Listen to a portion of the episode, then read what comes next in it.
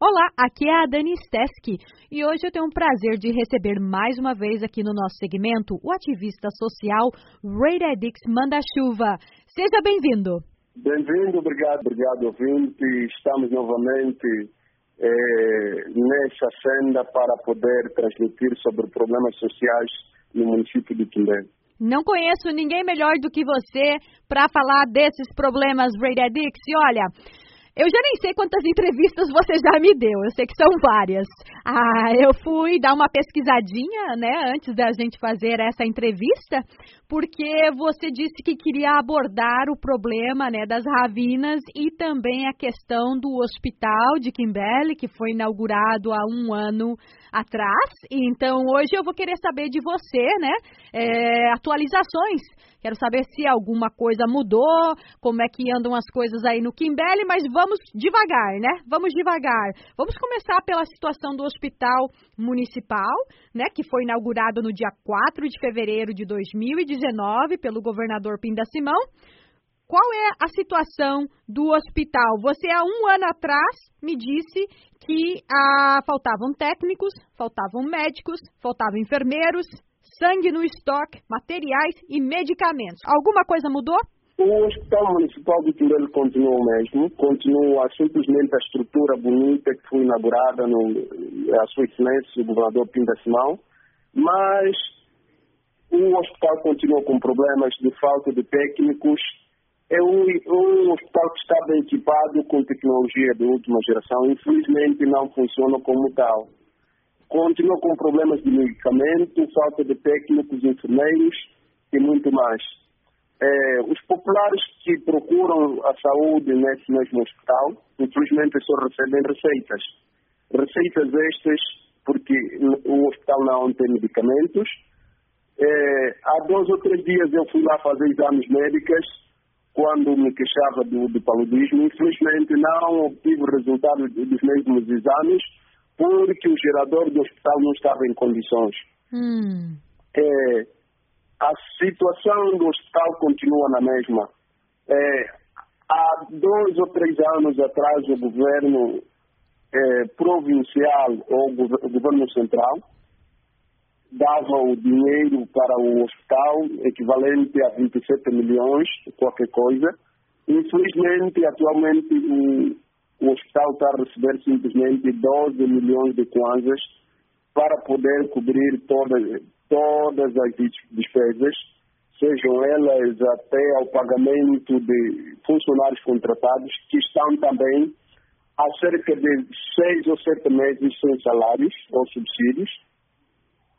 Então, tudo isso estamos a ver que o hospital continua com problemas. O que é que vamos fazer com receita em si? a maioria da população é camponês e desempregado. É difícil.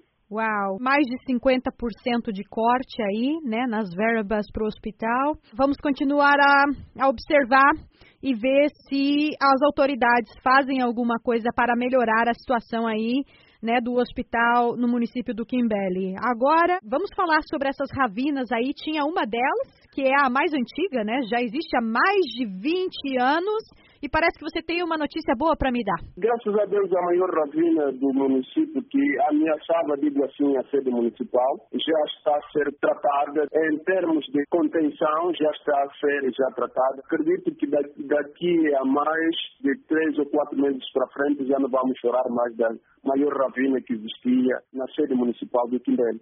Mas vamos falar de, de outras ravinas que saem quando saímos da sede municipal de Quimbele para é, o município de Macocola.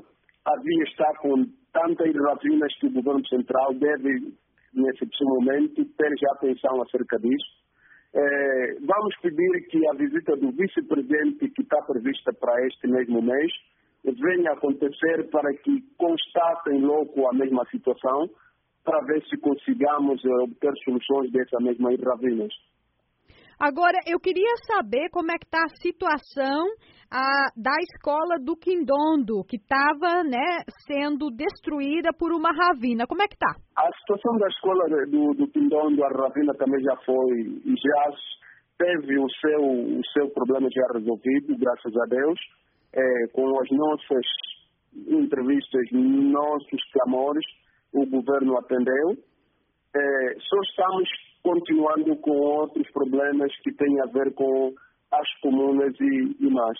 Fico feliz de saber que esse eh, problema com a escola foi resolvido. É importante também falar das coisas boas, das notícias boas a Radix. E tenho mais uma perguntinha para você. Havia uma outra Ravina que também ameaçava o hospital. Como é que está essa daí? É esta mesma Ravina também que ameaçava o hospital. Graças a Deus também já teve eh, o seu problema resolvido mas há uma outra que está a tentar ameaçar, que infelizmente estava para esquecer, a pequena vila que é chamada centralidade 70 casas ou 200 casas, mas simplesmente temos aí 70, eh, que deve também servir de atenção para o governo local em particular a administração municipal do Quindé. Dix, eu agradeço a sua atualização aqui sobre a situação das Ravinas e do Hospital Municipal no Quimbé e quero saber se você tem uma mensagem para quem está nos ouvindo. É, nesse momento vamos pedir que o governo central olhe para o Quimbé como sempre olhou os demais municípios deste imenso país, que é Angola, não vamos esperar simplesmente saber de Quimbelo quando há eleições neste, neste país. É, pedimos à Sua Excelência, o Vice-Presidente da República, que, que está previsto a visitar o Quimbelo, que o faça, que venha mesmo constatar os problemas do Quimbelo, até porque o Quimbelo não tem grandes infraestruturas. Infelizmente, que quando o senhor cá aparecer, simplesmente vamos lhe apresentar a produção agrícola que o nosso povo localmente tem estado a produzir. E outra coisa, agradecer que venha mesmo visitar o Quimbelo, porque é muito importante para que possamos também saber que há pessoas, há governantes que lembram de nós em cada momento da nossa vida social.